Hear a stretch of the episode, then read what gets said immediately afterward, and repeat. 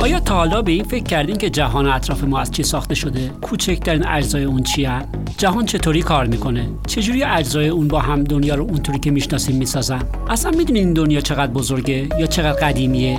ابعاد این کوچیک و بزرگا چقدرن؟ ساکنن یا متحرک؟ سرعتشون چقدره؟ آیا این مواد که با بزرگی های مختلف رفتارهای متفاوتی دارن می‌تونن زنده باشن؟ آیا فکر می‌کنیم می‌تونیم کار تعامل اونها رو جهت خاصه های خودمون به کار بگیریم؟ اگه بله چی به دست آوردیم؟ آیا میشه آینده رو پیش بینی کرد؟ در این مجموعه پادکست های رازگو سفری داریم به دنیای علم فیزیک. از کوچکترین ابعاد هستی تا دوردست ها از دیرترین زمان تا آینده های دور.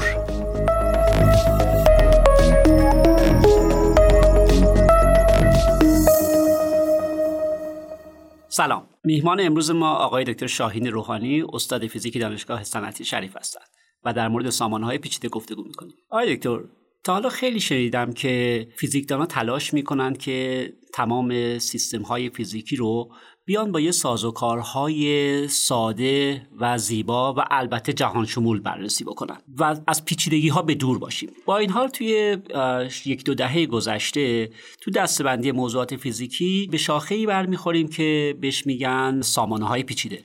داستان چیه؟ آیا قرار سیستم های با اجزاء زیاد و درگیری های پیچیده رو بیاییم به همون روش های سنتی و به نوعی ساده و زیبا بررسی بکنیم یا اصولا نگرش جدیدیه؟ نگاه شما به مقوله پیچیدگی چیست؟ کلمه پیچیده خب در زندگی روزمره به معنای این هستش که یک چیزی خیلی سخته یک کاری خیلی انجامش سخته یا حل مسئله هستش که حلش مشکله. اینجا منظوری نیست. مسلما مثلا میشه مسائلی داشت که در همون کلاس مسائل قبلی فیزیک در نظر گرفته میشه که مثلا فرض کنید بخواید اتم هلیوم و معادلاتش رو حل کنید خب سختن خیلی پیچیدن. منظور اون نوع پیچیدگی نیست. کلمه پیچیده اینجا استفاده میشه به معنای مسئله ای که نمی‌توان به اجزاش تفکیکش کرد. نمی‌توان هم اینجا باید توضیح بدم یعنی چیه که منظوری نیستش که اصلا بر نمیاد بلکه وقتی این تجزیه رو انجام میدم یه چیزی رو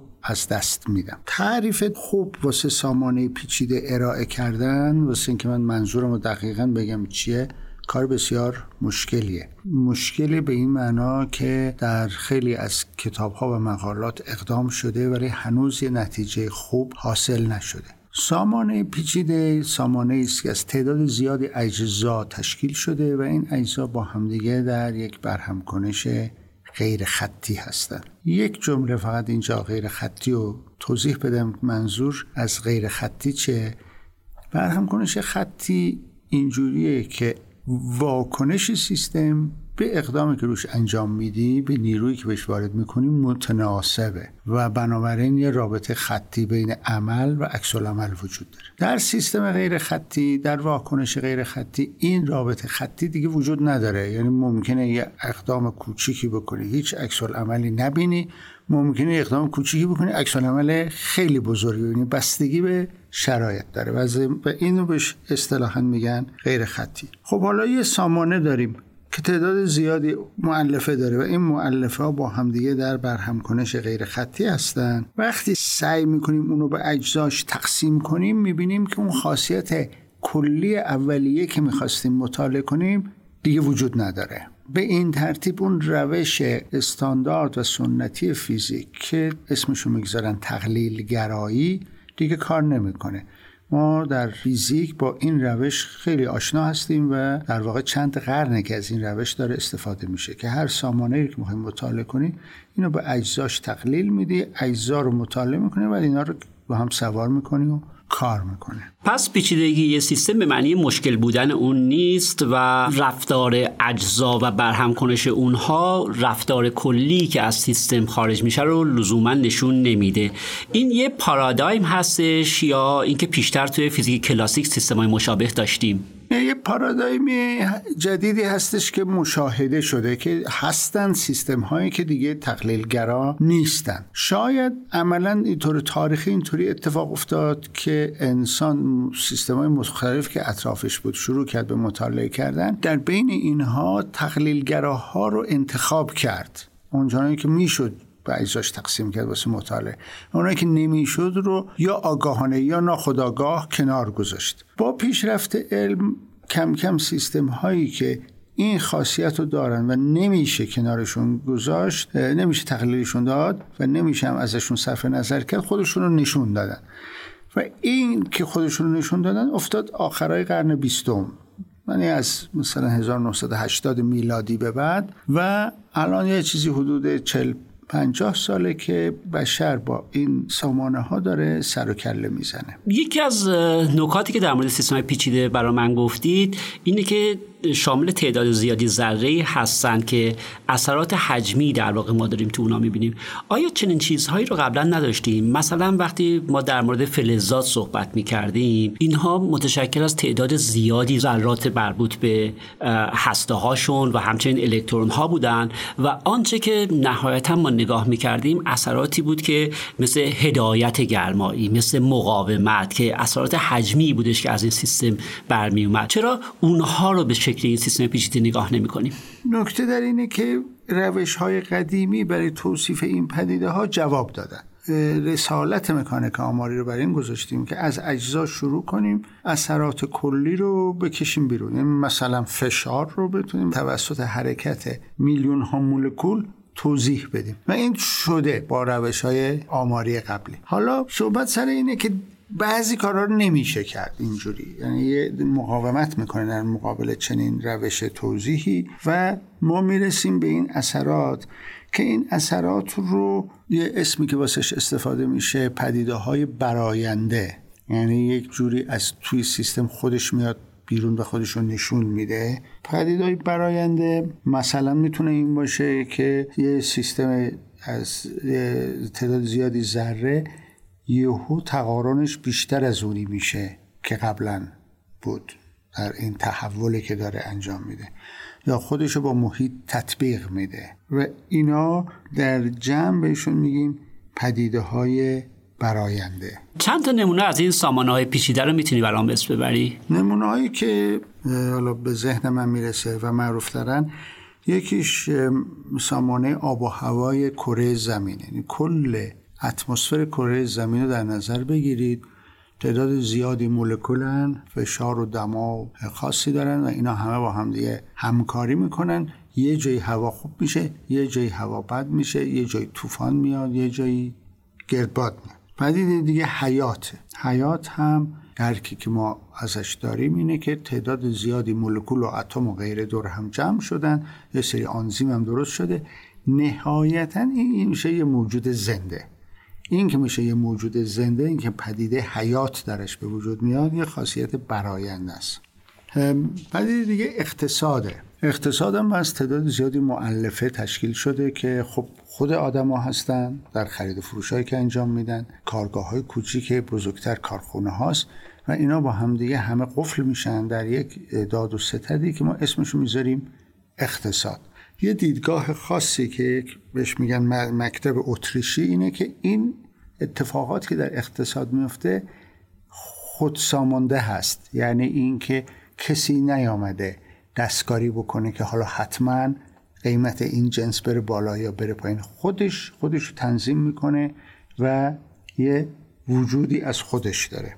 پدیده دیگری که شاید بهش توجه کرده باشید پرواز دسته های پرنده هاست اگر دیده باشید مثلا فرض کنید از روی یک برکه یهو صدها پرنده پا میشن تو آسمان شروع می‌کنن پرواز کردن و یه شکل های عجیب غریبی این پروازشون به وجود میاره. باز اینجا هر یک پرنده ای که نمی‌دونه چه شکلی داره به وجود میاد فقط داره سایر پرنده ها رو دنبال می‌کنه.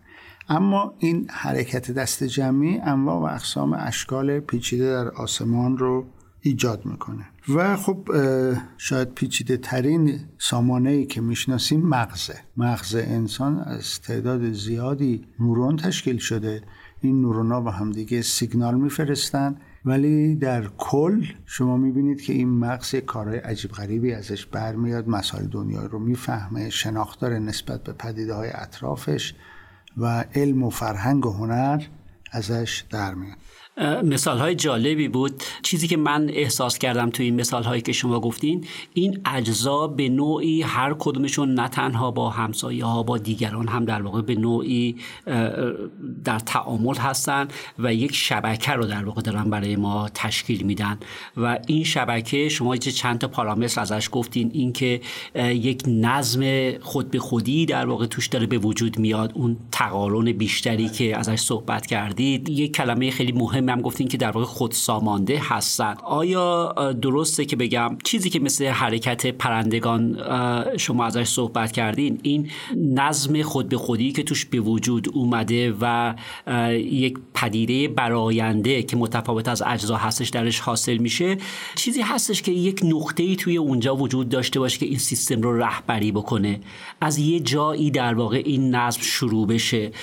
مثل یه سیستم ارکستر که ممکنه هر کدوم جدا جدا بزنن ولی آنچه که برایند هست چیز دیگری. ولی یک نفر اونجا وایستاده که داره بهشون میگه که چه کار بکنیم. آیا در این سیستم های پیچیده چنین رهبری پنهانی توش وجود داره؟ یا از اقتصاد گفتین یادم یه بار آدم اسمیت یه چیزی می‌گفت در مورد دست های پنهان در اقتصاد. آیا این دست پنهان اینجا وجود داره یا اینکه یه اتفاق دیگری میفته دقیقا نکته رو شما بهش اشاره کردید. صحبت سر اینه که چنین رهبر ارکستری نداریم.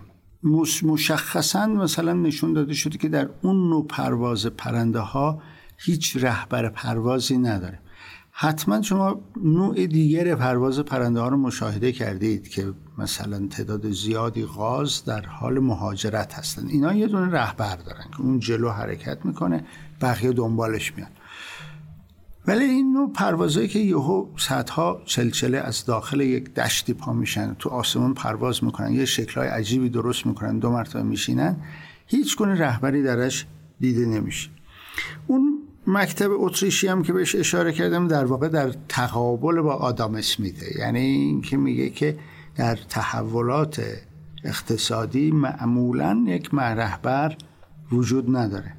البته به نوع اقتصاد بستگی داره دیگه. اون در بعضی اقتصادهای جهان یه مدیریت مرکزی وجود داره. ولی در بعضی اقتصادهای دیگر این مدیریت مرکزی وجود نداره. عوامل مؤثر و غیر مؤثر وجود دارن. منتها واقعا اثرشون احیانا کمتر از اونیه که خودشون فکر می‌کنن. در کل ما فکر می‌کنیم که این سیستم ها خود سامانده هستند مثلا در مغز هیچ نورونی که وظیفهش هدایت سایر نورون ها باشه دیده نشد بلکه در یک شبکه پیچیده نورون ها با همدیگه سیگنال میفرستن و این سیگنال ها در جمع نشانی از خودش نشون میده که یک هماهنگی خاصی اتفاق افتاد. این کلمه هم که اینجا الان مطرح شد شما بهش اشاره کردید کلمه مهمه شبکه. این که ما تعدادی معلفه داریم و این معلفه ها با همدیگه در برهم کنش هستند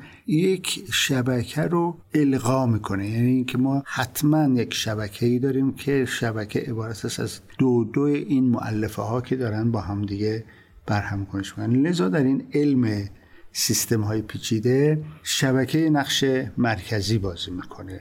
انواع شبکه ها و شکل ها و توپولوژی های مختلفی که می‌تونن داشته باشه این دو دو بودن آیا تنها دو دو بودنه؟ این که یه دفعه چون می‌دونیم که در برهم کنش ها ما فقط برهم کنش دوتایی نداریم. گاهی وقتا برهم کنش ستایی چارتایی پنجتایی داریم که کاملا رفتار متفاوتی از اون برهم کنش دوتایی داره و نمی‌تونیم اون ستایی ها رو به دوتایی تبدیل بکنیم. آیا چنین چیزی اینجا هم حاکمه؟ بله به طرز بسیار مهمی هم حاکمه. خب من برای ساده سازی گفتم دو دو اتفاقا یکی از مسائلیه که خود من بهش خیلی علاقه مندم و در اون پرواز پرنده ها سوال اینه که اگر من فراتر از دو دور نگاه بکنم بهش یعنی اینجوری نگاه نکنم که این پرنده داره یه پرنده دیگر رو می‌بینه و دنبالش می‌کنه بلکه این پرنده احیانا داره چهار تا پرنده دیگر رو می‌بینه و داره دنبالشون می‌کنه. پس یه رفتار پنجتایی وجود داره به جای دو دو. ممکنه که اون وقت با این معنا بشه این پرواز شکلهایی که اینا درست می‌کنند رو آدم فازهای مختلف یک سیستم در نظر بگیره. ایده است فقط. هنوز اجرا نشده است. اسم شبکه رو گفتین. این روزا هر کی در مورد شبکه حرف می‌زنه فوری یاد شبکه اجتماعی میفته از اونجا که در واقع تو این سیستم های پیچیده شما از اقتصاد گفتید از مغز گفتید چیزهایی که شاید یه خورده از فیزیک کلاسیکی که در واقع ما میشناختیم دور هستش. آیا شبکه های اجتماعی هم که امروزه خیلی مد اینها هم در واقع توی مقوله بررسی شما قرار می‌گیره؟ اتفاقا قرار می‌گیره به درستی شما اشاره کردید و خیلی هم جالبه. یعنی ما می‌توانیم با این روش های سیستم های پیچیده شبکه های اجتماعی رو تحلیل بکنیم و با این تحلیل هم که کردن اتفاقا نتایج جالبی به وجود آوردن. خب ما توی فیزیک کلاسیک همون سامانه هایی که از تعداد اجزاء زیادی تشکیل شده بودن رو همونطور که شما هم اشاره کردید علمی داشتیم به نام ترمودینامیک. مکانیک آماری که تلاش می‌کرد که از اون اجزا بیاد استفاده بکنه با یه مشت میانگینگیری و این که در واقع رفتار اینا با هم چجوری هستن اون رفتار براینده نگم براینده اون رفتار جمعی اونها رو ببینه. شما از چه تکنیک های اینجا استفاده می‌کنید؟ آیا تکنیک های جدیدی خلق کردید؟ یا تلاش می‌کنید از همون روش های سنتی یا ابزارهایی که در واقع داشتیم استفاده بکنید؟ دقیقا این علم سیستم پیچیده به زیادی به فیزیک آماری وابسته است. منتها روش های متداول فیزیک آماری در اینجا کار نمی کنن. یه سری دلایل ریاضی داره. مثلا فرض کنید علت اینکه میانگینگیری و غیره تو فیزیک آماری کار می‌کنه برقراری یه موضوع ریاضی است به نام قضیه حد مرکزی. من یک مجموع زیادی معلفه داشته باشید. قضیه حد مرکزی برقرار باشه شما می‌تونید ادعا کنید که میانگینش متغیر خوش تعریفیه و با استفاده از اون میشه رفتار ترمودینامیکش رو توضیح داد. اما علل خصوص سیستم های پیچیده تن به این کار نمیدن یعنی رفتار تک تک اجزا نوعی هست که قضیه حد مرکزی کار نمی‌کنه.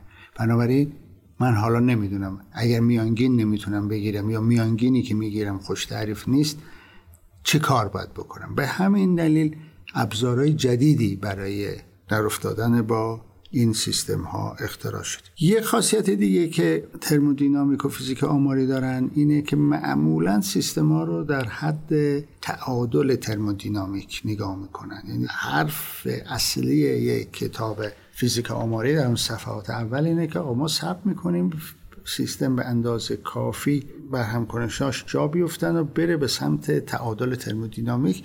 بعد حرفایی که می‌زنیم در اون حد ترمودینامیک برقراره. ولی مهمترین سیستمی که ما می‌خوایم مطالعه کنیم مثلا حیات. حد ترمودینامیک برای حیات یعنی مرگ. یعنی موجود زنده. وقتی به تعادل ترمودینامیک رسید این مرده. دقیقا اون حیات که من خواستم مشاهده کنم و مطالعه کنم از دست داده. این مشکل هم وجود داره. یعنی غیر از اینکه اون روش های آماری کار نمی‌کنه اگر به اندازه کافی سب کنید خب میمیره و دیگه نمیشه مطالعهش کرد. پس ناچاری روش های جدیدی اختراع کنی که در همین حالت به اصطلاح دور از تعادل و عدم استفاده از میانگین ها مسئله رو مطالعه کنیم. و خب ضمنانم نشون میده که چرا این علم در اوایل تولد و رشدشه. یعنی این روش ها به اون ترتیب مثل فیزیک آماری خوش تعریف و چیده شده و توی جعب موجود نیستن. مقدار خیلی زیادی به خوش فکری اون محققین بستگی داره و اختراعشون می‌کنه استفاده می‌کنه. مگه قبلا ما ترمودینامیک و مکانیک آماری غیر تعادلی نداشتیم؟ خیلی بررسی می‌شد. ترمودینامیک غیر تعادلی وجود داره و خب ضمنا هم در علم سیستم پیچیده قابل استفاده هست استفاده می‌کنن.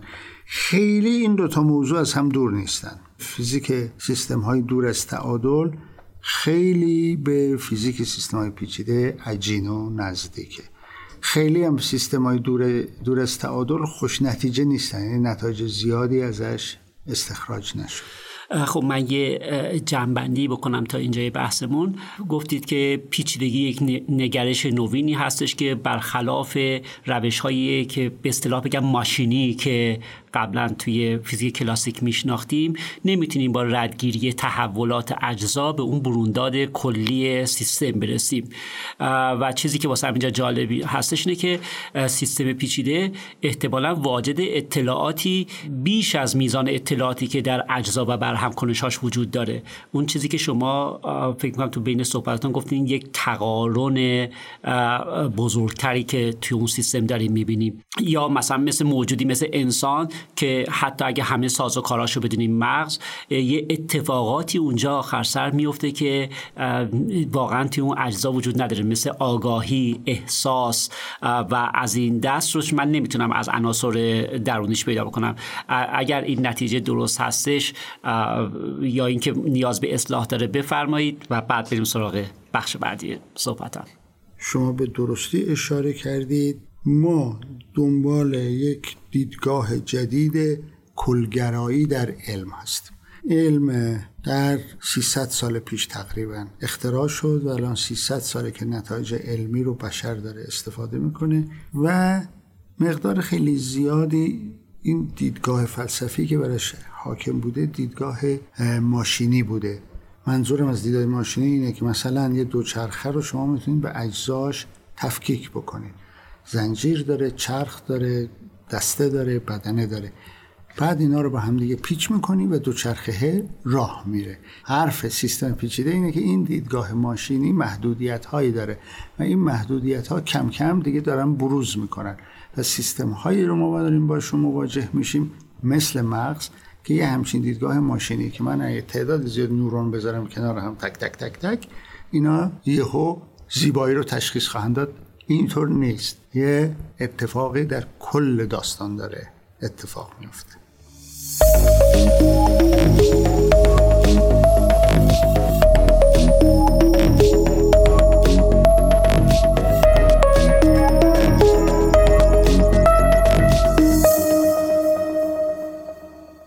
دکتر ما در پدیده هایی که معمولا بررسی می کردیم خیلی دوست داشتیم که این پدیده ها رو اگر شرایط اولیه و برهم ها رو همه رو مشابه ایجاد بکنیم ما به نتیجه مشابهی هم برسیم.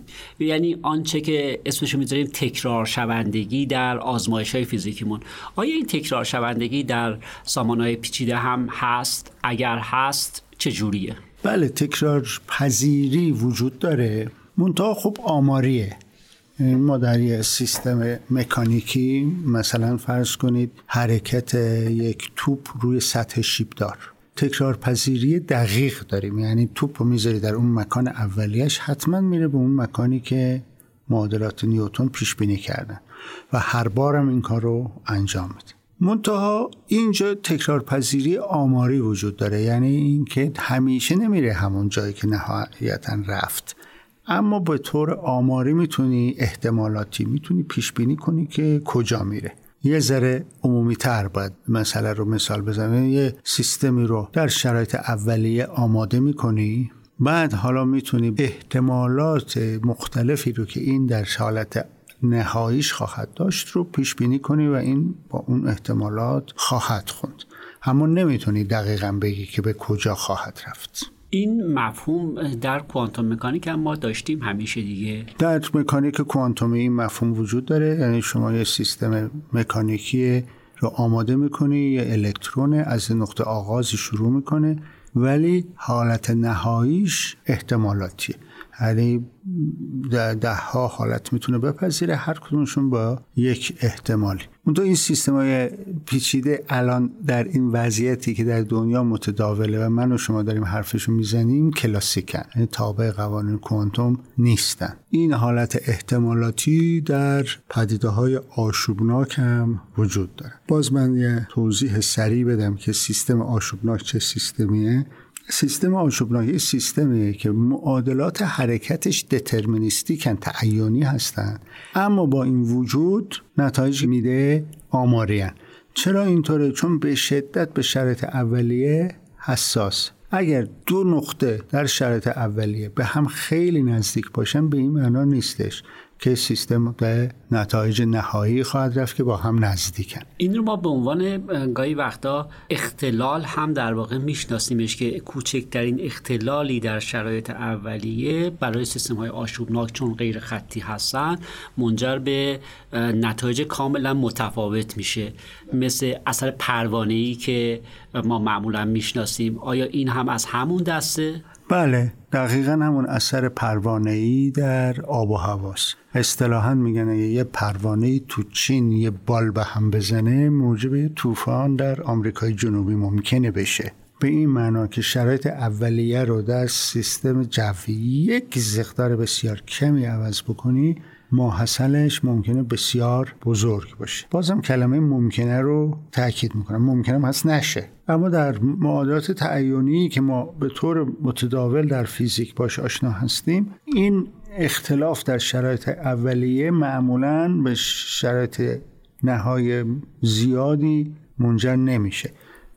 مثال بارزش سیستم سیارات دور خورشید میچرخند. اگر اینا حساس بودن به شرایط اولیه منظوم شمسی نمی‌تونست میلیاردها سال ادامه داشته باشه. با اختلالات خیلی کوچیک غیر منتظری به هم میریخت.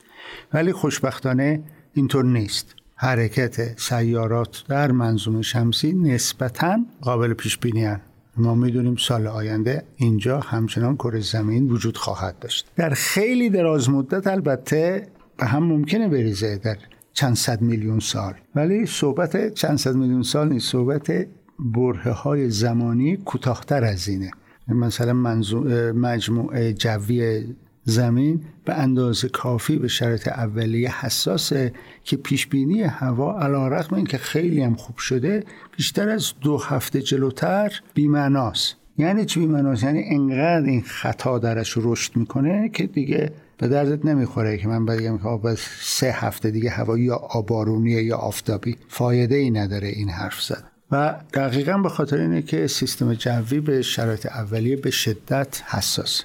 خب این منو یاد سیستم های مقیاس ناوردا میندازه. آیا مقیاس زمانی مشخصی برای هر سیستمی شما می‌تونید بگید که در این مقیاس من می‌تونم در واقع سیستم رو پیش بینی بکنم با احتمالات مشخص اما در مثلا فلان مقیاس زمانی من نمی‌تونم این کارو بکنم؟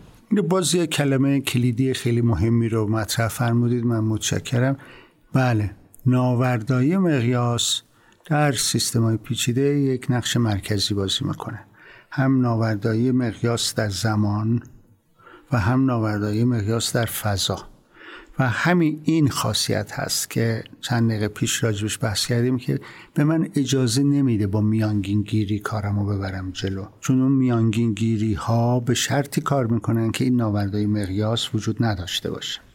حالا می‌تونید یه مثالی از سیستم های پیچیده برای من بزنید که من مشاهده پذیرهای قابل اندازگیری و کمی از اونها توی آزمایشگاه ببینم.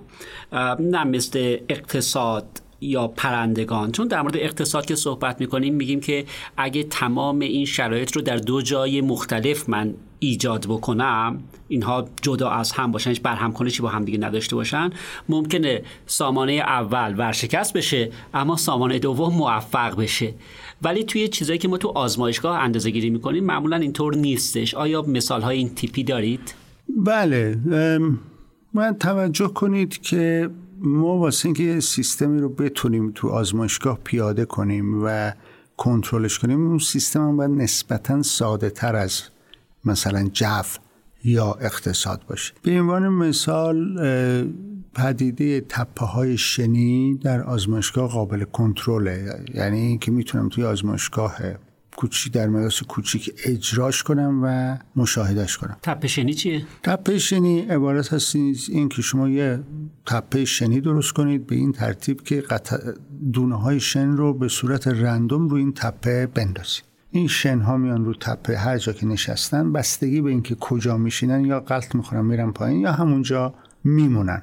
که مسلما شما اگر مثلا ساحل شنی کنار دریای جای با این همچین بازی رو کرده باشید دیدید. شنو میریزی از دستت و این یه تپه این زیر درست میشه و این سطح این تپه در تحول همینجور که شن میریزه روش. خب من می‌تونم این تپه شنی رو تو آزمایشگاه درست کنم. حالا یه سری سوالایی رو شما ممکنه از من بپرسی. من وقت به اون سوالا می‌تونم جواب بدم. مثلا اگر بپرسی که آقا احتمال اینکه یک جایی من بتونم مشاهده کنم که اختلاف ارتفاع این نقطه با اون نقطه فقط یه دونه شن باشه چقدره؟ من می‌تونم محاسبه کنم بهت نشون بدم که این قدره ولی اینجوری نیستش که دقیقا یه جای انگوش بگذاری بگی آقا اینجا رو این شکلی کن. اون در اختیار من نیست چون سیستم پیچیده است.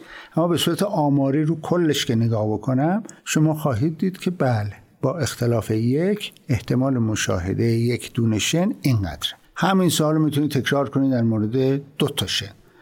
از این نوع سوالا اون وقت من می‌تونم به صورت آماری به شما جوابگو باشم. در این آزمایش ساده. هر واقع تپه شنی یکی از ساده ترین سیستم های پیچیده که کنترل آزمایشگاهی روش ممکنه محاسبات کامل تئوریتیک روش انجام شده و خیلی چیزها رو راجبش می‌دونیم. ولی ضمنا خصوصیاتی که شما بهش اشاره کردید رو داره یعنی ناوردای مقیاس در فضا و زمان رو داره. حالا که بحث به سیستم های قابل کنترل رسید توی چنین سیستم های آماری که ازشان صحبت می‌کنیم ما گاهی در واقع دیدیم که یه سیستم با تعداد زیادی ذرات که شامل همین شرایط پیچیدگی که ازش اسپوردین داره در یک جاهای مشخص این رفتار برایندهشون به نوعی متفاوت هستش. تخصصی تر بگیم میگیم یک گذار فاز در واقع یه جوری توشون رخ میده. آیا چنین گذار فازهایی برای سیستم پیچیده ما داریم و جای کمی داریم ما اینو ببینیم؟ بله حالا سوالتون یه مقدار منو مجبور می‌کنه که تخصصی تر به مسئله برخورد کنم. سیستم های فیزیکی وجود دارن به نام شیشه های اسپینی. شیشه های اسپینی آلیاژ های مغناطیسی هستند مثل مثلا آلیاژ آهن در مس. که محیط رساناست اتم های آهن در داخل محیط مسی به طور رندوم پراکنده هستند و بنابراین برهمکنش مغناطیسی بین این دو قطبی ها تحت اثر اون محیط رسانا رندوم میشه. به این میگن شیشه اسپینی. حالا شما فیزیک سیستم پیش اسپینی رو شیشه اسپینی رو که مطالعه می‌کنید چندین خاصیت درش دیده میشه. یکیش همین اینیه که بهش اشاره کرده یعنی از خودش گذرهای فاز متعددی نشون میده. می‌تونه در فازهای مختلف ظاهر بشه تعداد زیادی فاز و این فازها به همدیگه گذر فاز مرتبه یک دارند. حالا اگر بخوام این مرتبه یک رو آمیانه تر توضیح بدیم یعنی کاملا ناگهانی. خصوصیات دیگری هم درش وجود داره. یعنی یکی از خصوصیاتی که داره اینه که تن به تحلیل فیزیک آماری نمیده به خاطر همینم هستش که مونده واسه قرن 21 مطالعه شیشه های اسپینی همراه با سایر سیستمایی که تن به مطالعه فیزیک آماری می‌دادن حل نشده. چنین گذرای فازی برای پدیدهایی که کمتر فیزیکی به نظر می‌رسن مثل اقتصاد شبکه های اجتماعی شبکه های عصبی توی اونها می‌تونید تعریف کنید بله البته بیشتر مسئله الان باوره یعنی اینکه اثبات ریاضی شاید واسهش نتونم بدم. اما همونجور که قبلا صحبتشو کردیم در شبکه های اجتماعی احیانا ما یه همچین گذرای فازی رو می‌تونیم مشاهده بکنیم. منتها نمی‌تونیم یه پارامتر خیلی خاصی رو اسم ببریم که این پارامتر خیلی خاص عوض شده. در مورد اقتصاد به عنوان مثال پارامتری به نام پیچیدگی اقتصاد تعریف کردن که اقتصادها رو از همدیگه تفکیک می‌کنه و شاید اون مثلا به عنوان یه پارامتر گذر فاز در اقتصادها بشه ازش اسم برد یه اقتصادی در فاز پیچیدگیه یا اقتصادی در فاز پیچیدگی نیست. من مثلا مقاله دیدم که چهار تا فاز مختلف واسه اقتصادهای جهان تعریف کرده بود و اقتصاد کشورهای مختلف رو به این چهار فاز تقسیم کرده بود. ولی اشکال در این موارد مثل شبکه های اجتماعی اقتصاد یا مغز در اینه که مسئله به اندازه کافی سخت هست که من هنوز به شما نتونم یه جواب قاطع بدم که بله این فازها رو ما دیدیم و مشاهده کرد در سیستم های قابل کنترل تر مثل تپشنی چرا می‌تونم این پارامترها رو اسم ببرم و بهشون اشاره بکنم؟ به خاطر اینکه یه مدل ریاضی قاطعی در این زمینه ها وجود داره ولی همیشه ما این مدل ریاضی قاطع رو نداریم.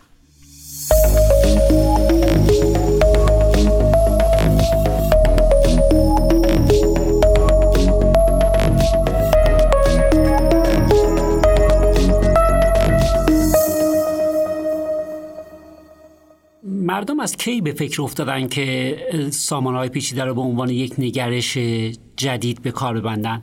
تاریخچش چی بوده؟ چه کسانی در واقع تو اینجا نقش کلیدی بازی کردن و به چه زمانی برمیگرده حالا همه اسامی رو من حضور ذهن ندارم که خدمتون بگم ولی تاریخچش برمیگرده به سالهای 1970 که یه حرکتی به وجود اومد که یه نظریه کلی برای کلیه سامانه ها داده بشه. یه تئوری برای توصیف سامانه ارائه بشه. اشخاصی که اون فرند رو شروع کردن ناموفق بودن. خیلی سریع متوجه شدن که یه تعریف کلی و جهان شمول که همه سامانه ها رو توضیح بده نمی‌تونن ایجاد بکنن. این از یک طرف اتفاق افتاد. از طرف دیگه تو فیزیک یک بحثی مطرح شد که آقای اندرسون که فیزیکدان بسیار درجه یکی هستند ولی الان دیگه متاسفانه فوت شدن یه مقاله نوشت راجع به عنوان اینکه بیشتر متفاوت است. More is different. More is different. حرفش این بود که وقتی که تعداد ذرات یا تعداد معلفه های سامانه زیاد میشه رفتار سامانه هم عوض میشه. و بعد در مقیاس بالاتر یعنی وقتی که تعداد ذرات بالاتر هست شما به قوانین جدیدی ممکنه محتاج بشید واسه اینکه اینو توصیف بکنید. و این بیشتر در اون زمان که اینو نوشت اشارش به ماده چگال بود که در ماده چگال ما در واقع سیستم های فیزیکی داریم که تعداد ذراتشون به شدت زیاده. و این حالا تعداد ذرات و حالا شما ممکنه مثلا از خوشه های چند هزاری بگیرید تا مثلا تا عدد رو در ماده چگال میشه. و این در هر مرحله یک نوع فیزیک جدید از خودش نشون میده. این دو تا دیدگاه با همدیگه احیانا تلفیق شدن یا یه آگاهی به وجود اومد که در اوایل دهه 80 منجر به این شد که اولین مؤسسه پژوهشی سیستم های پیچیده تأسیس شد که مؤسسین این مؤسسه سیستم های پیچیده در سانتافه یکیش آقای گلمن بود که برنده جایزه نوبل هست و یکیش آقای اندرسون بود که برنده جایزه نوبل این دو تا برنده جایزه نوبل با این که این آگاهی به وجود اومد که یک چیزهایی وجود دارن که یک نوع برخورد متفاوتی می‌خواد و زیاد کردن تعداد درجات آزادی منجر میشه به سیستم های متفاوتی. این مؤسسه رو درست کرده. مؤسسه سانتافه بعد ازش مقدار زیادی پژوهش درآمد در زمینه سیستم های پیچیده. منجر به این شد که الان در دنیا شاید صدها مرکز پژوهشی فعال در زمینه سیستم پیچیده داریم. و این دیدگاه من دوست ندارم بگم رشته. این دیدگاه در علم رشد کرد. این با سیستم های بسری فرق می‌کنه؟ با سیستم های بسری فرق می‌کنه. بله در سیستم های بسری یک رشته ای هست در داخل دل ماده چگال که روش های مطالعه سیستم های با تعداد زیادی درجه آزادی رو استفاده می‌کنه. منتها تعریف سیستم یه جوری محدودش می‌کنن که با ابزارهای متداول ماده چگال بشه مطالعهشون کرد. اگر شما اون محدودیت ها رو ور دارید یعنی فقط تعداد ذراتش زیاد باشه اون وقت بله بعضیش پیچیده میشن و بعد دیگه تن به اون نوع محاسبات نمیدن. آیا توی این مدت یه دستاورد قابل استفاده ای از این سامانه های پیچیده ما داشتیم؟ یعنی استفاده از این نگرش محاسبات بر اساس سامانه های پیچیده و بعد ما تونسته باشیم یک پیش بینی کرده باشیم یا یک پدیده ای رو توصیف بکنیم؟ دو جور دستاورد میشه بهش فکر کرد. یه دستاورد می‌تونه اینجوری تعبیر بشه که آیا ما یه توضیحی واسه یه پدیده ای که می‌دیدیم به قبلا نوسیم توضیح بدیم پیدا کردیم که بله مثلا واسه پرواز دسته های پرنده ها قبلا توضیح وجود نداشت الان توضیح داریم. یه نوع دستاورد دیگه ممکنه اینجوری شما سوال بپرسید که چه محصول تکنولوژیکی ازش به وجود اومد؟ که دستاورد خیلی ملموستره که در زمین فیزیک خیلی راحت میشه به این سوال جواب داد که فیزیک قرن بیستم چه محصولاتی رو به بشریت ارائه کرد. اینجا جواب خیلی واضح نیست. من چند تا رو صحبت می‌کنم که یکیش اقتصاد پیچیدگیه یا پیچیدگی در اقتصاده که یک دیدگاه های جدیدی برای توضیح پدیده های در اقتصاد به وجود اومد و این استفاده شد در این که اگه بخوایم مثلا فرض کنید اقتصاد و مدیریت بکنیم چه کارهای دیگری غیر از افزایش نرخ بهره از دستمون برمیاد. بعضی نتایج ریز و درشت هم در زیست شناسی به وجود اومد. ولی نتیجه که واسه من جذابه کاربردش در ارتشه. ارتش به طور سنتی یک ساختار هرمی داره و این ساختار هرمی برمیگرده به ارتش های دوران باستان و خیلی واضحه. یعنی شما احتیاج دارید که یه فرمانده داشته باشید. یک فرمانده می‌خواد یه مجموعه مثلا 100 هزار نفری رو مدیریت کنه پس اون مجموعه 100 هزار نفری رو به قطعات کوچیکتر میشکنی اونا رو براشون فرمانده های کوچولوتر می‌ذاری. بر این فرمانده ها فرمانده های بالاتری. و این میشه ساختار هرمی. اطلاعات از پایین به بالا میاد و فرمان از بالا به پایین میره. و ارتش های خیلی موفق جهان مثل مثلا ارتش چنگیز خان از این ساختار برخوردار بود حالا ارتش مدرن یعنی ارتش مبتنی بر سیستم پیچیده چجوری فکر می‌کنه؟ این ساختار هرمی رو دیگه لازم نمی‌دونه. بلکه میگه یه ساختار شبکه‌ای درست می‌کنم. هر گره شبکه یک واحد نظامیه. این واحد نظامی ممکنه خودش بالاخص امکانات دریایی هوایی و زمینی برای خودش داشته باشه نمی‌دونم موشک هم داشته باشه و خودمختار عمل می‌کنه. منتها در یه شبکه است یعنی گره های اطراف خودش گزارش می‌کنه و نهایتا کل این شبکه وارد یه جنگی میشه که جنگی هستش که شما درش یک چیز خیلی مهمی رو از دست میدی. در جنگ های باستان فرمانده کل رای میکشتی کل اون صد هزار نفر دیگه کاری از دستشون بر نمی آمد که معمولا میشه اشاره کرد به جنگ های تاریخی که این اتفاق خیلی آگاهانه توسط دشمن اتفاق افتاده و فرمانده کشته شد و اینا بعد دیگه تسلیم شده. در چنین شبکه دیگه این کار نمی‌تونی بکنی. یه واحد رو می‌تونی شکست بدی ولی بقیه شبکه جنگش رو ادامه میده. بها نداره این اتفاق. چون چیزی که میگین رهبر نداره واقعا یکی از همون ویژگی های سیستم پیچیده بود که بله. یک رهبر واحد در واقعش وجود نداره. ولی ممکن نیستش که اینها به همدیگه صدمه بزنن چون هر کدوم مستقل دارن عمل می‌کنن و به نوعی یک تداخل ویرانگر با هم داشته باشن. خب ممکنه. ممکنه تداخل ویرانگر با هم داشته باشن. یه ایراد دیگه هم که پیدا می‌کنه هدفمندی رو ممکنه نداشته باشن. یعنی در اون ارتش هرمی فرمانده می‌دونه که اون شهر رو باید بگیرم. همه این واحدا رو متمرکز می‌کنه رو گرفتن اون شهر.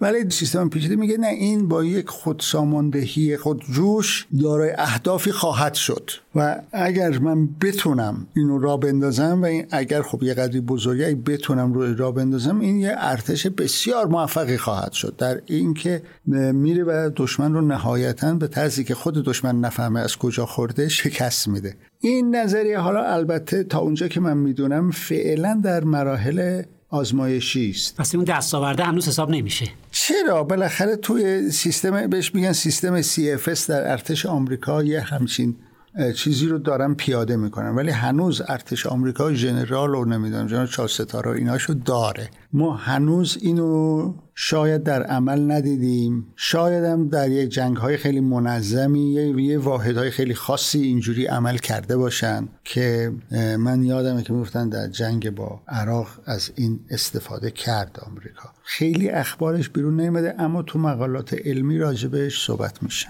خب به نظر می‌رسه که برای خیلی از این سامانه های پیچیده که ازش اسپوردی فقط دانش فیزیکی کافی نیست. مثلا شما در مورد اقتصاد صحبت کردین همین الان در مورد به نوعی مدیریت صحبت کردین یا سیستم های حیاتی بیولوژی و اینها در واقع ممکن توش نقش داشته باشه. یعنی می‌تونم نتیجه بگیرم که کسی که بخواد توی این وادی وارد بشه یه چیز بین رشته ای هستش و باید اطلاعاتی از این ورم داشته باشه.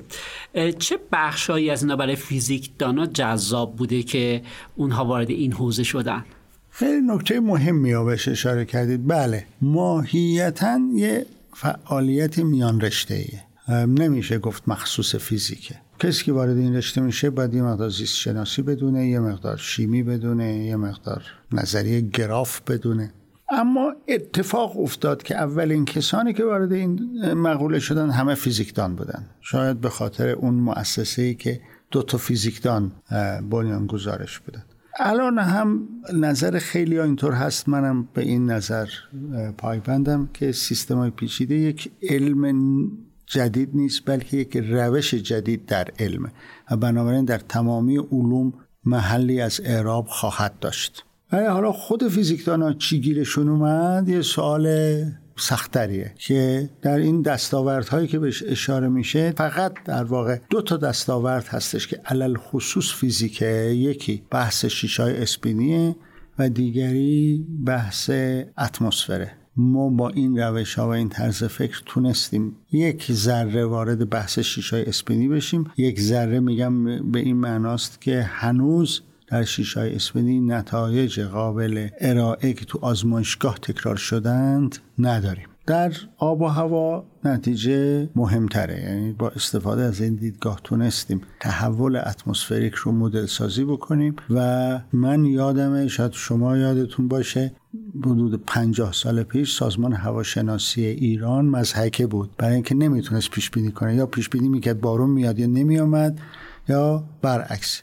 ولی الان با تقریب خیلی خوبی پیش بینیش برای کشور ایران درست عذاب در میاد. این ناشی از اینه که این علم سیستم پیچیده کمک کرده و طی این مدت پنجاه سال به نتیجه رسونده. اینجا حتما یکی از شنونده ها خواهد گفتش خب پیشرفت علم کامپیوتر هم مهم بوده و این حرف صحیحه. یعنی واقعا اگر کامپیوترهای خیلی بزرگ پرسرعت نبودن پیش بینی هوا به این خوبی که الان داره انجام میشه امکان پذیر نمی بود. به علاوه داده های مختلفی که الان ما با ابزارهای مختلف خارج از جو داخل جو داریم می‌گیریم. بله و یه شبکه دادگیری نسبتا خوبی وجود داره و این شبکه دادگیری با استفاده از امکانات مخابراتی جدید خیلی سریع اطلاعات رو می‌تونه برسونه به مرکز محاسبه و یه کامپیوتر خیلی بزرگی هم محاسبه رو انجام اما نکته مهمیه یعنی مشاهده مهمیه که یکی از دلایل رشد سیستم های پیشیده رشد کامپیوترها بودن و در دسترس بودن کامپیوترهای سریع برای انجام محاسبه. یکی از دلایلی که سیستم های پیچیده در قبل از 1980 مورد توجه قرار نگرفتن این بودش که حمله بهش ممکن پذیر نبود. بدون دسترسی به کامپیوترهای سریع امکان پذیر نبود. کامپیوترهای سالهای 1950 و 60 وجود داشتن ولی اعدادش خنده داره. یعنی اینکه مثلا 5 مگابایت حافظه رو اون موقع تو روزنامه می نوشتن که فلان کامپیوتر درست شد 5 مگابایت حافظه داره. الان 5 مگابایت حافظه از این یه چیز مسخره شما با خرید یه دونه مموری فلش 5 گیگابایت ماه حافظه می‌تونید داشته باشید. در همین سابقه یعنی در همین طول عمر خود بنده در دانشگاه سنتی شریف سی سال پیش ماکسیموم شبکه ای که به یه دانشجو می‌شد گفت شبیه سازی کن صد در صد بود. چون می‌شد ده هزار عضو و ده هزار عضو خیلی بود. ولی الان میلیون در میلیون رو به سادگی شبیه سازی می‌کنن و اصلا نونو آقای دکتر نمی‌شود و این حرفا به آدم نمی‌زنن. راحت میرن انجام میدن فردام نتیجهشو میارن این یه رشد تکنولوژیکه یعنی امکانات سخت افزاری بالا رفته و این پیشرفت خیلی بزرگ در واقع امکان پذیر کرد. مطالعه سیستم های با تعداد درجات آزادی زیاد و برهم کنش های پیچیده. خب چه آینده ای و یا چه خیال پردازی هایی برای این سامان های پیچیده در نظر دارید؟ چه چیزهایی رو در واقع فکر می کنید که هنوز انجام نشده ولی ممکنه با استفاده از این نگرش نوین سامان های پیچیده بتونیم بهش دسترسی پیدا بکنیم؟ خب خیال پردازیه ولی خیلی چیزها رو آدم می‌تونه بگه. من مثلا امیدوارم که ما خیلی نزدیک یه شبیه سازی کامل از یه سلول زنده داشته باشیم الان یه شبیه سازی ناقص از سلول زنده داریم. یعنی می‌تونیم غشاش رو شبیه سازی کنیم دی ان رو شبیه سازی کنیم. یه شبیه سازی کامل. یعنی از دی ان شروع بشه آنزیما درست بشن. کل یک موجود زنده هرچند کوچک را که میشه یه سلول زنده به صورت شبیه سازی داشته باشیم. من امیدوارم که در فاصله نه چندان دور یعنی در مثلا 20 سال آینده یه درک خوبی از شیشه های اسپینی حاصل بشه.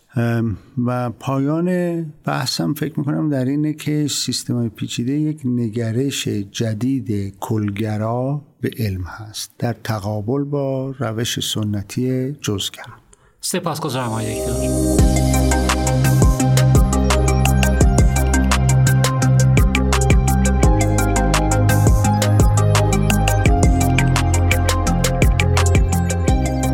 از اینکه شنونده رازگو بودید از شما متشکریم ما رو می‌تونید در بسترهای Castbox، Google Podcast، Apple Podcast و اینستاگرام بشنوید و دنبال کنید. من حمید رضا مشفق، استاد فیزیک دانشگاه تهران هستم و روزهای خوب و سرشار از سلامتی رو براتون آرزو می‌کنم. هفته بعد منتظر ما باشید. خدا نگهدار.